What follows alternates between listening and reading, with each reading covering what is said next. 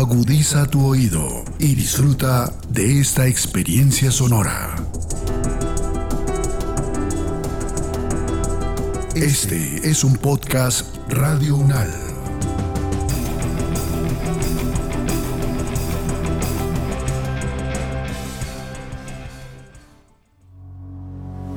Los acontecimientos de actualidad y política internacional que fueron noticia en los últimos siete días, con una visión y análisis desde la academia.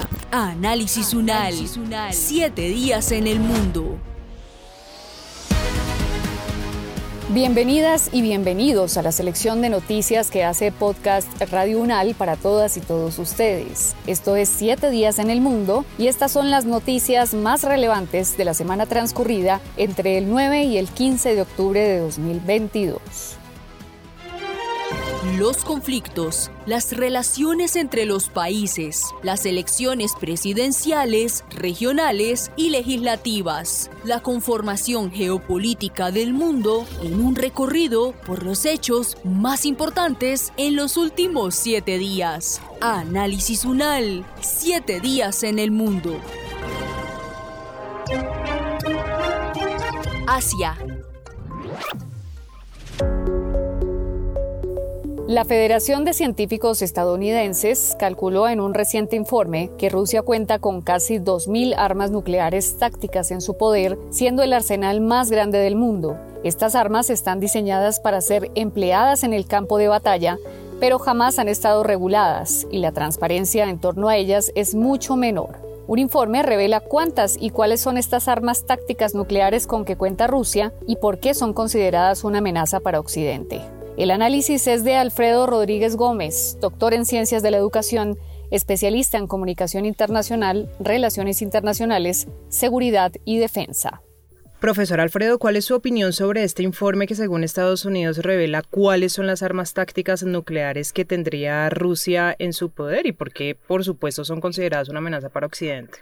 Bueno, es un, un informe probablemente bastante realista. Digo probablemente porque no será todo lo cierto que uno cree que debe ser, decir todo lo exacto que debe ser, porque normalmente el secreto también existe en estas cosas y descubrirlo y desvelarlo no siempre llega a la exactitud que debe ser, pero es bastante, bastante aproximado, si no al 90%, 95% certero. ¿no? la gran cuestión es que cuando hablamos de guerra nuclear estamos pensando quizá en la estrategia nuclear y por lo tanto en las armas de carácter estratégico, pero luego existen otras que son las de carácter táctico, las que se, las que se utilizan en el campo de batalla directamente, si no estamos pensando en que desde Moscú se pueda destruir Washington y viceversa, que sí se puede, claro, pero lo que es más importante y que entra dentro de lo probable en esta invasión de Rusia sobre Ucrania es el uso de lo que conocemos como armas tácticas, es decir, que se montan en sistemas de balísticos de corto alcance y que sirven para el campo de batalla, desde barcos, aviones o de artillería de artillería terrestre. Y son importantes y causan pavor porque uno, primero porque tienen la misma capacidad de destrucción, pero a menor escala que las estratégicas, y segundo porque nunca se sabe si eh, un, el uso de un arma nuclear estratégica no dará paso luego a un arma de nuclear táctica. Eh, al revés, el uso de una arma táctica no da paso luego a una arma estratégica, ¿no? Un uso estratégico. Por lo tanto, el riesgo de destrucción mutua asegurada sigue existiendo en el siglo XXI. Parece mentira, parece mentira, pero es así. Profesor Alfredo, ¿existe una legislación clara en cuanto al uso de, estas armas tácticas nucleares en, en este momento, digamos que a nivel mundial?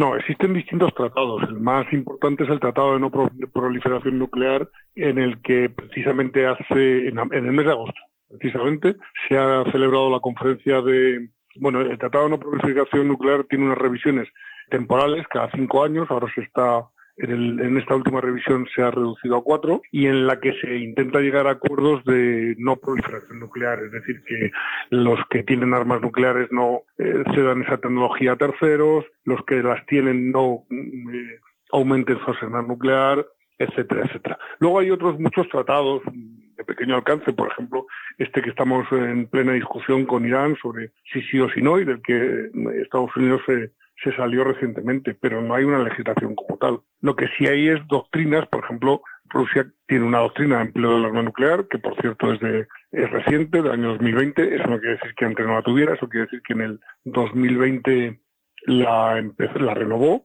y bueno, habla del carácter defensivo de las armas nucleares, pero claro, no, luego nos topamos con un presidente de la Unión Soviética, perdón, de Rusia, que señala que una vez que las cuatro provincias del, del, oriente ucraniano han dicho que pertenecen a Rusia, a partir de ese momento todo lo que se haga contra ellas es una eh, ofensa contra Rusia y por lo tanto una defensa del territorio de Rusia y por lo tanto estaría dentro de la doctrina soviética el empleo de esas armas nucleares tácticas, ¿no? Así que tenemos, yo soy de los convencidos de que no existe el peligro de, de empleo de armas nucleares por lo que ello significaría, por la escalada que ello implicaría, pero también tengo una reserva y es que Putin está encerrado en una gatera en la que tiene a Occidente por un lado y a sus propios oligarcas por otro, metiéndole presión en uno y otro sentido. Y es un gato enjaulado que tiene que salir por algún sitio.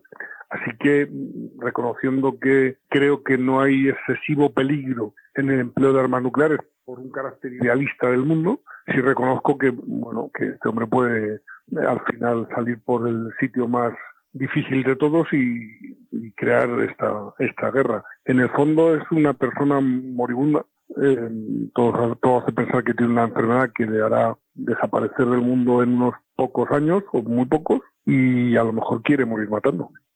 Profesor eh, Alfredo, ¿cómo están constituidas técnicamente estas armas tácticas y si podemos establecer una diferencia con las armas, por decirlo de alguna manera, convencionales nucleares?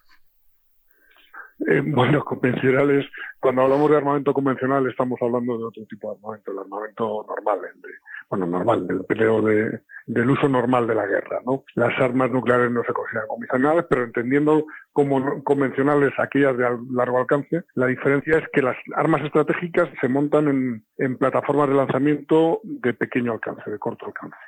Son misiles con menor capacidad de distancia, es decir, de, llegar más lejos, menos capacidad, son para alcances de 500, 1000, 1000 y pocos kilómetros, y montan cabezas nucleares de pequeña intensidad para, digamos, atacar a unidades concretas, unidades militares concretas, o de un poco más de intensidad o de gran intensidad que se pueden utilizar como amenaza en grandes áreas. Se pueden disparar, por ejemplo, para lo que se conoce como escalada para desescalar, es decir, una gran amenaza. Te disparo en esa zona para que veas que tengo esa capacidad, no te voy a hacer demasiado daño porque esa área está despoblada, pero que sepas que estoy dispuesto a emplearla contra una ciudad, ¿no? Contra Kiev, por ejemplo y con eso intentar que el enemigo se amilane y bueno, se rinda o desocupe posiciones o lo que sea. ¿no? Esas son armas tácticas, poco alcance. La característica es poco alcance, menor intensidad. Las estratégicas es que tienen un larguísimo alcance, medio a alto alcance,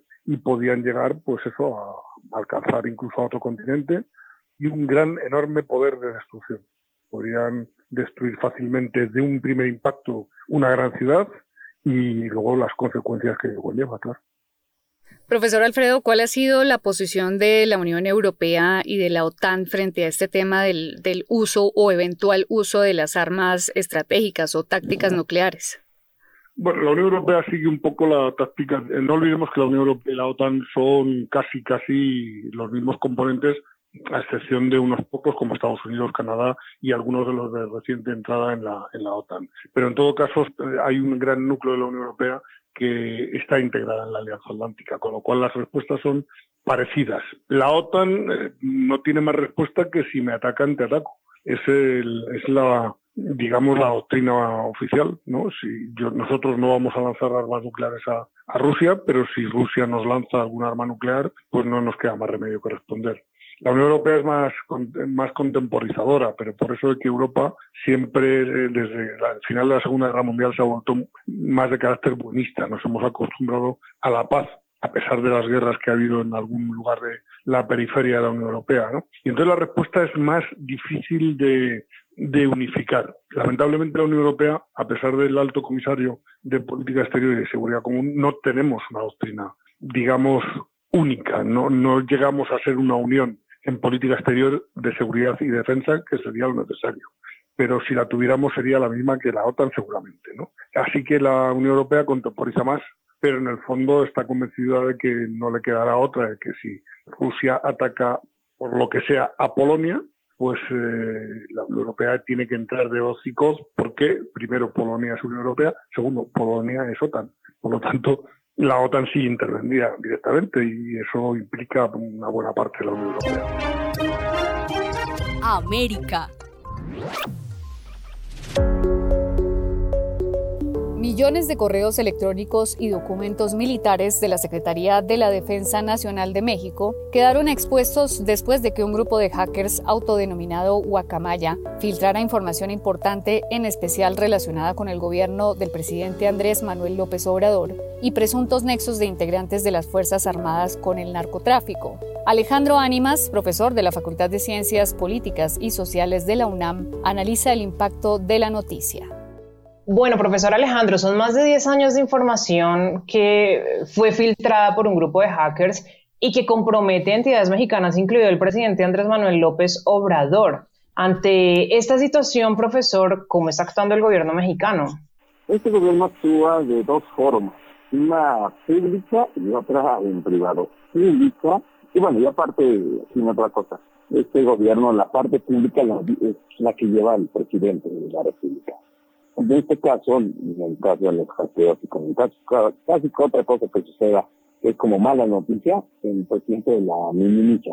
¿no? Cuando hablan de que ahí hablaba de su salud, decía, pues todo el mundo sabe que tengo haces, cuando habla de otras cosas, dice, bueno, son cosas que se saben, eh, no, no pasa nada, eh, es decir, minimizan el asunto, como si no fuera nada importante.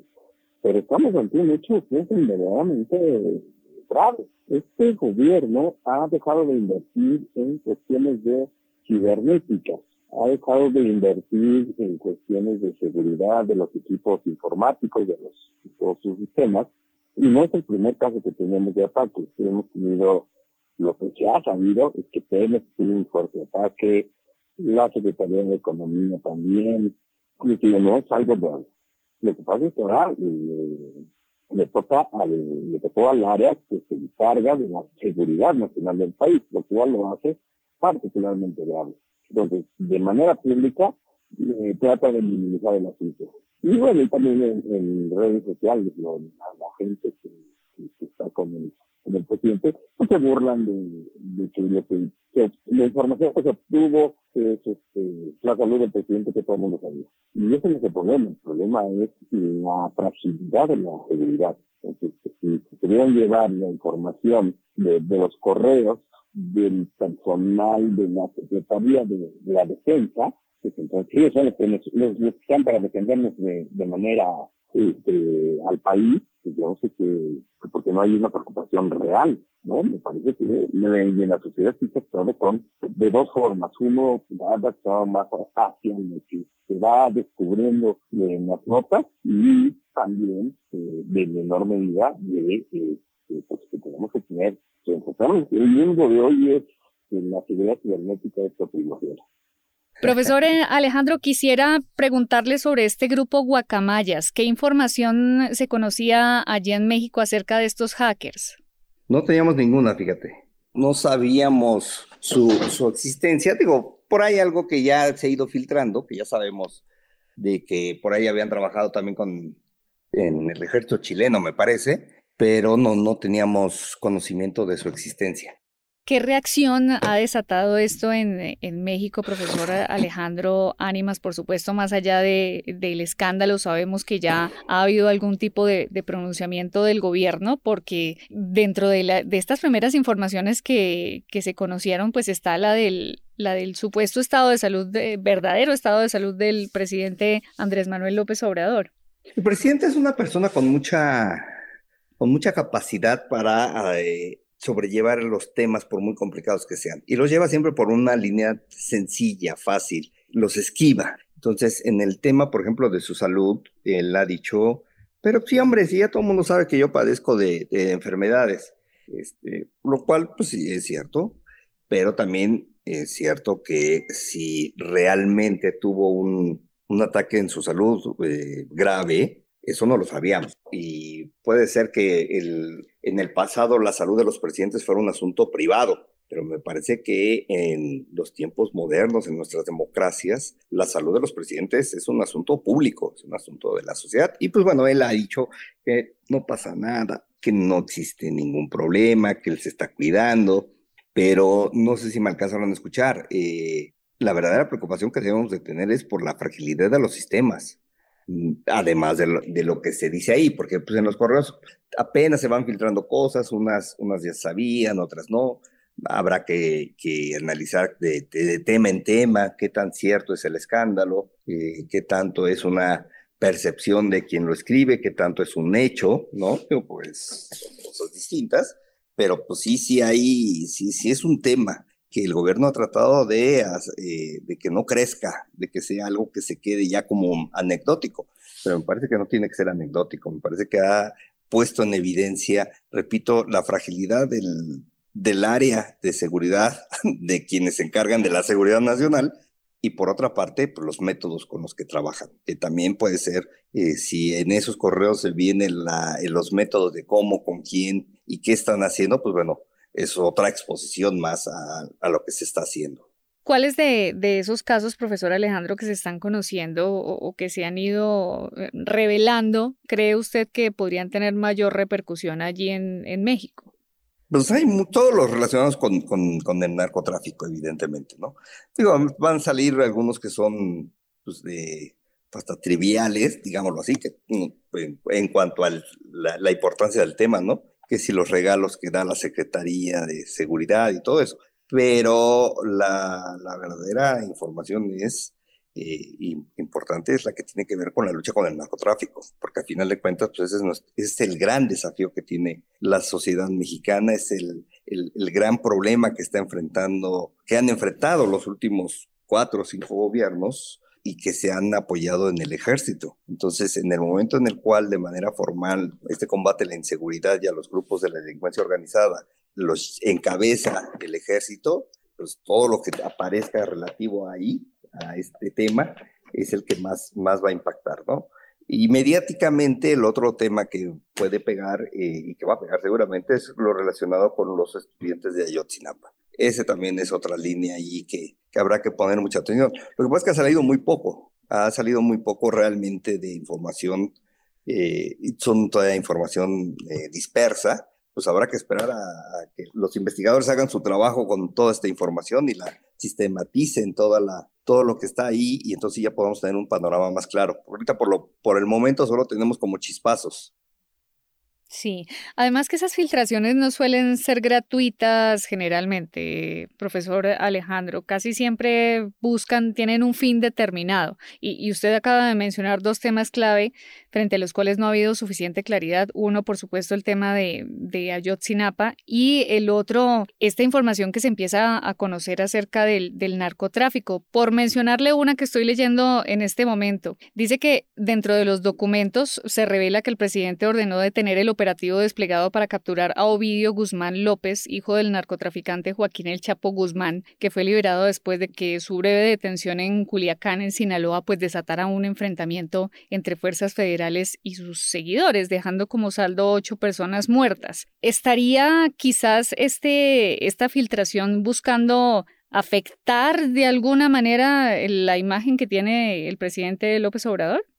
Sí, sin duda tiene esa esa característica, aunque este, pues esta nota que tú, que tú mencionas, pues esa, el presidente lo ha dicho de manera pública durante mucho tiempo, pues yo fui quien dijo que se detuviera. Entonces hay algunas, algunas notas que pues que sí, que es algo que ya se sabía, simplemente estamos confirmando el cómo se fueron dando las cosas, ¿no? Porque el presidente pues, dice, sí, yo di la orden, pero no sabemos más detalles, no conocemos toda la historia. Puede ser que ahora sepamos, se pueda reconstruir la historia de ese pues, tan desafortunado momento, ¿no? Para este país. Entonces, este, pues sí, algunas notas van a, van a hacer público, lo, van a confirmar lo que de hecho ya se sabía, pero pues habrá que construir todo. Lo, lo, que, lo que a mí me preocupa desde desde el punto de vista de la seguridad nacional es que se conozca cómo hace las cosas el ejército. Porque entonces sí, pues ya estamos exponiendo, pues miren así, esto es lo que vamos a hacer, es como, es como abrir las fichas o las cartas, las fichas en el dominó o las cartas en el póker. Pues si saben qué tenemos, van a saber cómo jugar contra nosotros. Ese es el problema. Europa. El gobierno español llevó al Consejo de Ministros el Plan Más de Seguridad para mejorar la autonomía energética, con el cual busca aumentar la competitividad de la economía a la par de elevar las exportaciones, actuando con el resto de la Unión Europea. ¿En qué consiste el paquete de 73 medidas y cuáles serán sus efectos? Lo conversamos con Juan Carlos Martínez Lázaro, doctor en Historia Económica de la Universidad Complutense de Madrid y profesor del área de Economía de la IE Business School en España. Profesor, ¿qué medidas traería este plan de contingencia o cuáles son las más importantes que emplearía el gobierno español?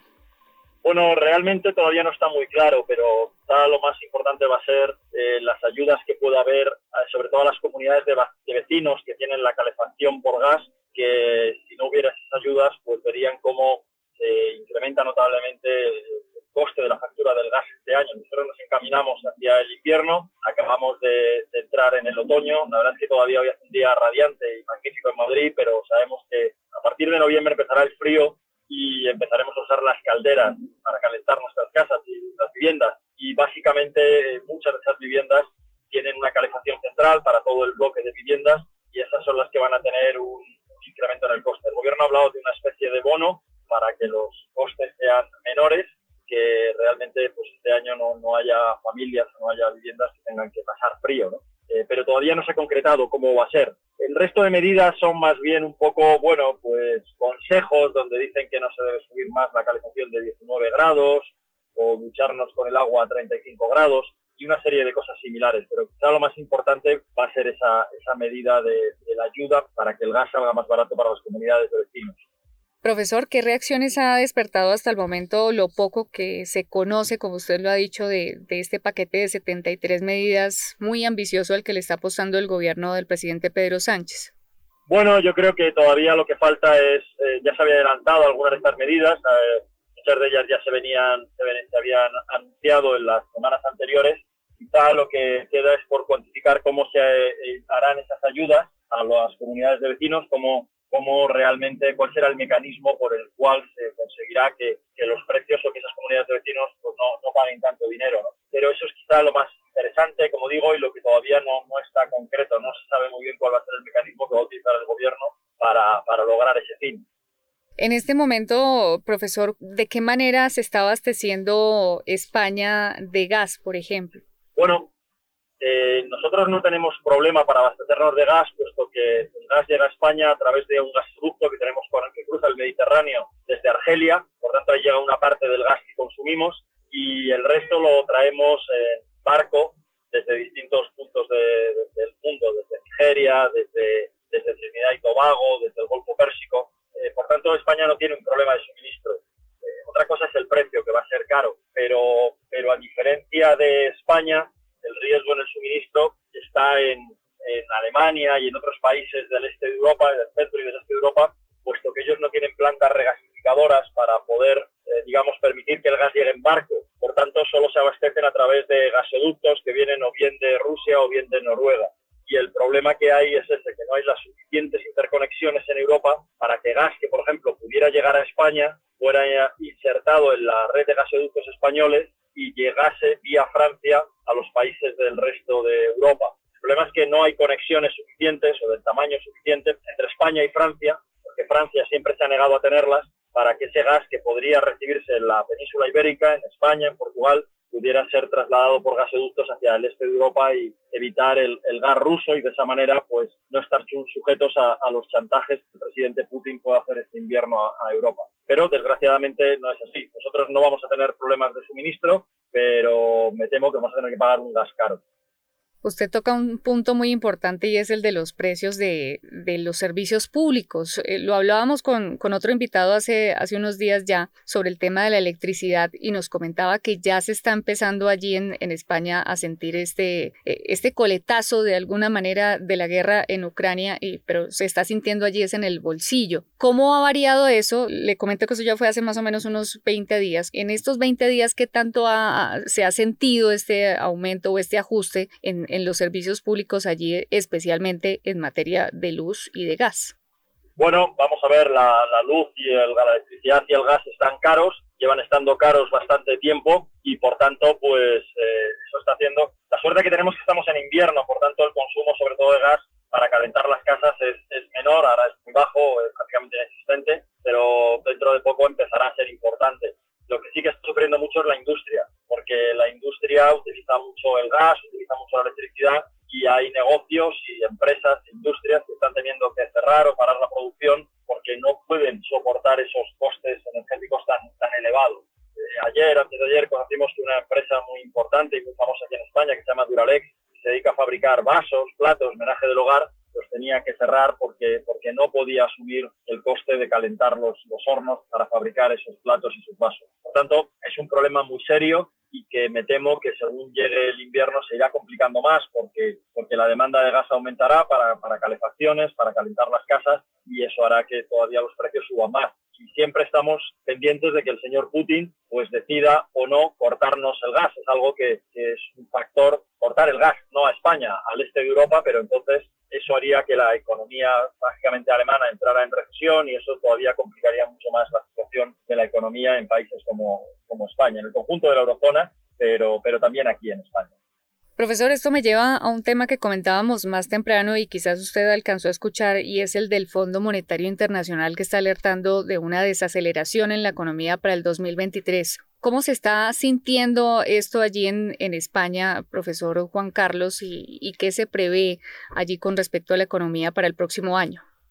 Pues de momento sentimos poco, porque la verdad es que este año la economía española va a tener un buen crecimiento. Hemos tenido una temporada turística excepcional de verano se ha recuperado mucho del prácticamente no todo, pero casi todo el turismo que habíamos tenido, que teníamos en 2019, antes del COVID, y por supuesto mucho mejor que en el 20 y el 21, pero por tanto, pues el año ha ido bien. Ahora empieza el problema, es que el turismo, la, la parte alta de la temporada turística acaba, se acerca el invierno y aunque, como digo, hasta ahora el crecimiento de la economía ha sido bueno, pues se prevé que el año que viene no lo sea precisamente por el impacto de esos costes energéticos más altos, electricidad, petróleo, gas, por también que el Banco Central Europeo ha empezado a subir los tipos de interés, todavía de forma moderada, pero los va a seguir subiendo. Por tanto, se espera que el crecimiento del año que viene pues no sea tan, tan eh, digamos, eh, importante como el que ha sido este año. Este año probablemente el crecimiento de la economía española acabará en torno al 4,5%, y el Fondo Monetario ayer pronosticaba que la economía española el año que viene crecerá el 1,2%, que no es mucho, si bien es más que todas las grandes economías europeas, pero es cierto que es una cantidad eh, distante de lo que vamos a crecer este año. No parece que, yo creo que la primera parte del año, sobre todo el primer trimestre, tal vez el segundo, van a ser complicados y esperemos que a partir de, la primavera del año que viene, pues eh, las cosas empiecen a mejorar, pero Europa tiene que resolver sí o sí el problema de su dependencia energética y eso es algo que me temo que nos va a llevar al menos un par de años en empezar a solucionar. Por tanto, creo que por lo menos el año que viene, especialmente la primera parte del año, va a ser complicada para España y mucho más para otros países de Europa. América. En el marco del Día de la Resistencia Indígena, el Observatorio de Derechos Territoriales de los Pueblos Indígenas presentó los resultados del estudio hecho sobre la violencia política a la que se enfrentan los pueblos indígenas en Colombia en un balance del año 2021.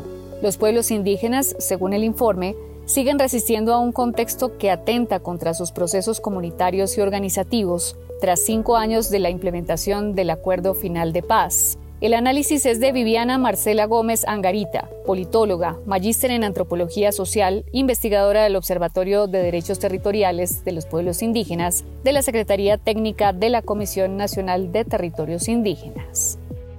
¿Cuáles fueron esos hallazgos, Viviana, más relevantes que podríamos tener en cuenta en el informe que ustedes han presentado? Mm, bueno, eh, encontramos una tendencia que se viene perfilando desde el año 2017, eh, la cual pues se consolidó en el año 2021. Dentro de estas tendencias encontramos la sistematicidad en el exterminio de los pueblos indígenas a partir del ataque selectivo a lideresas y a líderes o a comuneras y comuneros indígenas. Pero para el año 2021, el 7% de las personas asesinadas eran familiares de líderes, ¿no es cierto?, líderes o lideresas indígenas, y el 31% eran líderes o lideresas o habían desempeñado un rol de liderazgo en sus comunidades anteriormente. También encontramos eh, la concentración geográfica de los homicidios contra los pueblos indígenas en el suroccidente del país, en los departamentos del Cauca, de Nariño, de Valle del Cauca y de Putumayo, y pues esto también nos lleva a establecer eh, que los pueblos indígenas em, que tienen un mayor registro de asesinatos a través del CIOC, el CIOC es el Sistema de Información de Violencia Política contra los Pueblos Indígenas, pues han sido el pueblo NASA y el pueblo Agua durante, eh, digamos, después de la firma del acuerdo final de paz. Han sido los pueblos más victimizados. También encontramos la dificultad eh, de identificar los presuntos responsables de los hechos, dado el escenario de reconfiguración del conflicto armado y la proliferación del accionar de antiguos y nuevos grupos después de la firma del acuerdo final. Eh, durante el 2021 la responsabilidad de estos homicidios, ¿no es cierto?, refleja la tendencia de los años anteriores en el desconocimiento de la presunta autoría de los hechos, con el 66.6% de los casos para 2021 y el 71% eh, para los años anteriores, desde 2017 hasta 2020. Esto pues, nos pone en un escenario de incertidumbre, ¿no es cierto? Y también de impunidad, ah, pues al no poder establecer quiénes están cometiendo los asesinatos puntualmente contra las personas indígenas. También encontramos que más de la mitad, el 57% de las solicitudes de formalización elevadas ante la ANT a nivel nacional se concentran en los territorios donde mayor cantidad de homicidios se han registrado. Estos son los municipios de Cauca, Nariño, Chocó, Antioquia, Valle del Cauca, Putumayo y La Guajira. Entonces esto nos mm, permite establecer que la situación de inseguridad jurídica en el territorio nacional es un elemento que mm, permite, o sea, que abre escenarios, ocasiona la disputa de los territorios, ¿no es cierto? Y ello conlleva pues a la violencia política que está ocasionando pues tantas víctimas de los pueblos indígenas. Eh, también encontramos que si bien, eh, bueno, durante el año 2020 fue el año más violento eh, contra los pueblos indígenas después de la firma del acuerdo de paz, en el año 2020 se registraron 126 homicidios y esto está relacionado con la pandemia, en ocasión a la pandemia. La pandemia lo que hizo fue también permitir que las víctimas fueran encontradas más fácilmente en sus domicilios, por ejemplo. Y entonces en el año 2021 eh, se registraron 118 homicidios, es decir, 14 casos menos que el año anterior, 2020. Sin embargo, esto contrasta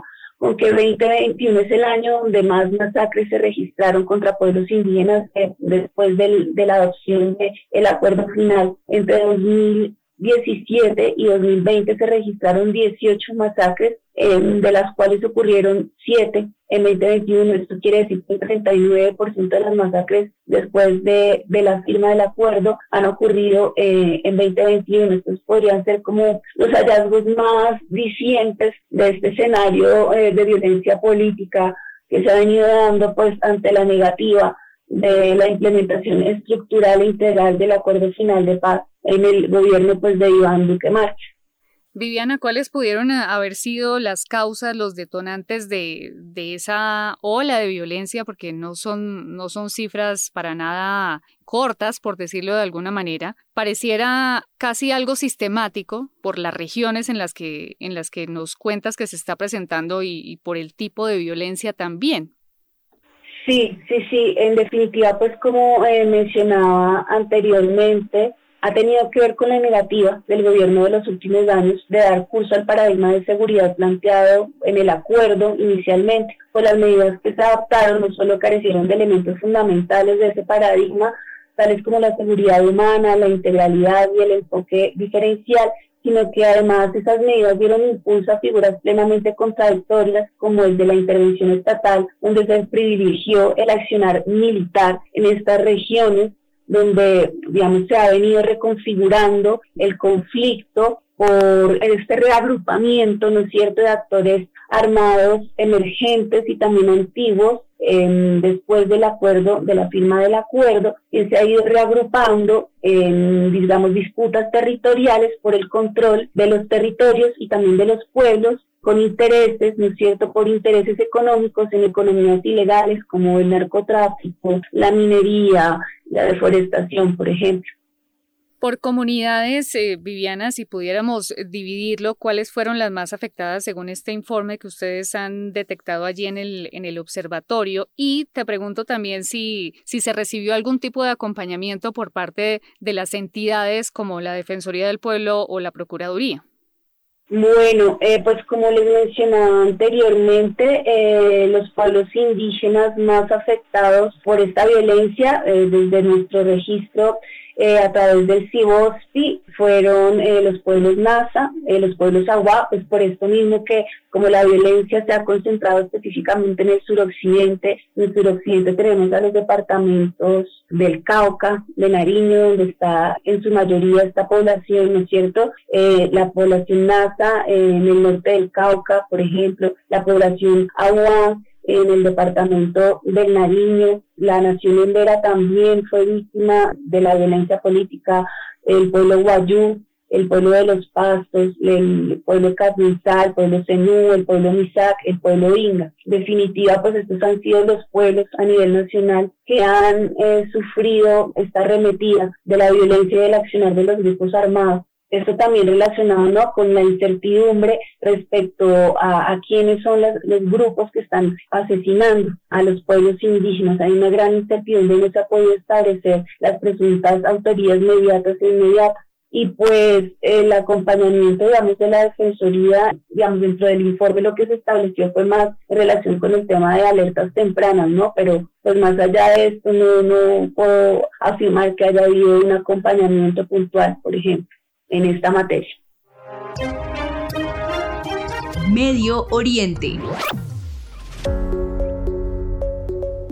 El movimiento de protestas que sacude a Irán desde la muerte de Mahsa Amini, la joven kurda iraní de 22 años, el pasado 16 de septiembre, después de ser detenida en Teherán por la Policía de la Moral al infringir el código de vestimenta de las mujeres de la República Islámica, cumple un mes en el que hombres y mujeres han desafiado a las autoridades enfrentándose con las fuerzas de seguridad. El análisis es de Jorge Araneda, magíster en Historia, candidato a doctor en Relaciones Internacionales del Medio Oriente, profesor de la Universidad Diego Portales en Chile y especialista en las áreas de historia contemporánea del Medio Oriente y comunidades árabes islámicas.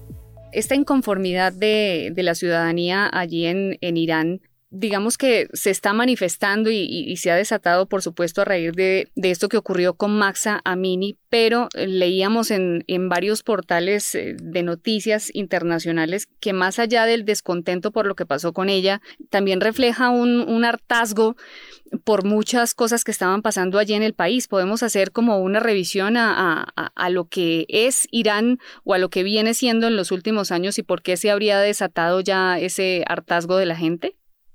Sí, por supuesto. Eh, particularmente eh, hay que recordar de que tenemos, y, esto lo hemos tocado en algunos otros eh, programas o entrevistas particularmente, sobre casi una década de protesta. Hay que recordar lo que fue la Revolución Verde en el 2009, después lo que fueron los llamados días de furia, que fueron protestas que duraron meses entre el 2011, después hasta el 2012, después una serie de huelgas eh, bastante extensas a lo largo del país que azotaron el país entre el 2018 y principio del 2019. Recuerdo incluso haber comentado lo que fue protestas que afectaron y eh, terminaron siendo reprimidas muy violentamente a finales del 2019 y principios del 2020, que tuvo que ver con cierta liberalización de la economía en Irán y lo que llevó a que eh, se eliminaran ciertos tipos de beneficios, particularmente eh, lo que llevó a que el precio del combustible llegara a un 200%, o sea, elevara su precio. Por lo tanto, lógicamente, lo que aparece hoy día en televisión y lo que aparece, lógicamente, los analistas describiendo hoy en día como esta revolución del hijab, por lo que tiene que ver con las protestas en torno al velo islámico, es una sumatoria de protestas que provienen del 2009 y que cada año se van reflejando eh, en torno al sistema que Irán, lógicamente, no ha podido concretar en términos de eh, lo que tiene que ver con una inflación, una inflación que hoy día está rondando un 45%, una desigualdad extrema que se ha consolidado en el país en donde casi el 40% de los hogares en Irán vive por debajo de la línea de la pobreza, el ingreso económico que se ha visto reducido constantemente y eso conectado con otros tipos de eh, prácticas. Primero, lo que tiene que ver con las restricciones en términos de género, de nombre, en términos de salir del país, no poder salir del país, lo que tiene que ver con los guardianes, las muertes por honor, eh, la muerte por honor particularmente tiene que ver con estos asesinatos en torno a la propia familia lleva a cabo en contra de, mujeres jóvenes iraníes eh, con penas bastante reducidas y sobre todo la impunidad y la corrupción que lleva el sistema lógicamente en términos económicos y esto lógicamente agregado con las sanciones eh, de Biden. A esto hay que sumarle datos no menores. Primero, que la población iraní, particularmente las mujeres iraníes, son una de las eh, sectores que tienen una de las mayores tasas de educación en toda la región. No hay país en la zona que posea mujeres tan altamente educadas como eh, las mujeres iraníes, con casi una tasa de un 95% de alfabetización, el 60% de ellas eh, utilizan Internet a diario, incluso con VPN, esta forma de poder lógicamente tener Internet por fuera del país, pero a la vez casi el 60% de ellas tienen algún tipo de grado universitario o de estudios superiores. Por lo tanto, son mujeres que particularmente no solamente se enfrentan a un mercado laboral que las restringen, sino a un espacio público que las restringe. Por lo tanto, lo que terminó siendo, lo que inició de nuevo con una opresión, o una sobrereacción en términos del aparato de seguridad del Estado iraní sobre mujeres, como se llama, que o aparecían en, en Internet no utilizando velo en diferentes plataformas y también mujeres que en la calle, eh, lógicamente, aparecen con diferentes tipos de velo, lo que llevó a que hubiese una politización transversal en donde muchas partes de las clases obrera, estudiantil, reformista o eh, islámica pero reformista, ambientalista, pero también el movimiento kurdo, liderado por esta, lo que hoy, día se llama esta generación Z, hizo de que hoy en día tengamos nuevamente protestas que llaman en contra de la corrupción, pero también por sobre todo lo que yo decía con esta doble humillación, que por un lado es la precarización de la vida dentro de Irán y por otra parte una imposición legal del velo. Y esto es sumamente interesante porque algunos medios han destacado el uso, la quema del velo o lógicamente el corte del pelo.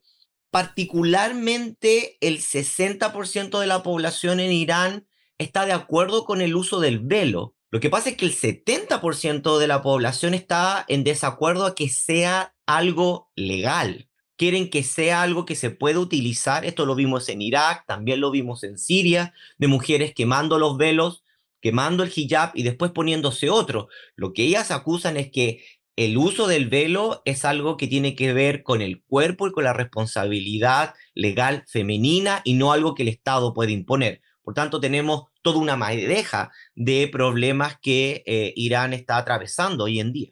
La gente entonces está pidiendo que esto sea opcional, voluntario, que, que no sea impuesto. Exactamente. Lo que ellas piden es que el Estado se retire sobre esta em, codificación legal del cuerpo femenino, eh, particularmente eh, con lo que tiene que ver, por una parte, con el acceso al mercado laboral e, en términos de cómo, dónde y cuándo, con su vida pública, que la vida pública de la mujer iraní no esté codificada, en términos de vestimenta, en términos de en qué espacio ellas pueden entrar, en qué espacios pueden asistir, y lógicamente con un miedo a que el Estado iraní termine por una parte copiando ciertas prácticas de Siria o ciertas prácticas de Afganistán en donde lógicamente las mujeres se les permite salir a la calle, pero con una serie de normativas legales que lógicamente terminan por restringiendo su vida como ciudadana, particularmente con el fortalecimiento de las leyes del hijab y también con esta policía de la moral, que en muchos casos son mujeres que trabajan para los sistemas policiales y de seguridad interno, que lo que hacen es, no se visten lógicamente con algún tipo de em, placa o algo que los distingan, pero que andan en la calle lógicamente resguardando la moral en los transportes públicos, en las calles y lógicamente deteniendo a mujeres que eh, no estén comportándose bajo estos códigos legales. Este fue el resumen de noticias en siete días en el mundo, con lo más destacado y los comentarios de los expertos del programa Análisis UNAL de la emisora de la Universidad Nacional de Colombia. Gracias por su sintonía y por preferirnos. Hasta una próxima oportunidad. Los acontecimientos de actualidad y política internacional que fueron noticia en los últimos siete días, con una visión y análisis desde la academia. Análisis UNAL, siete días en el mundo.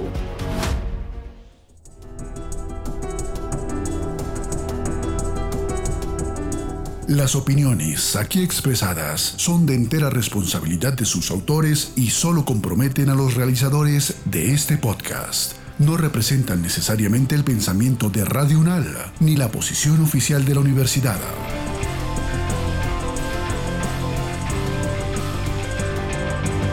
Este y otros podcasts en nuestro sitio web podcastradio.unal.edu.co. Síguenos en nuestras redes sociales. Nos encuentras como Podcast Radio UNAL, Universidad Nacional de Colombia, Proyecto Cultural, Científico y Colectivo de Nación.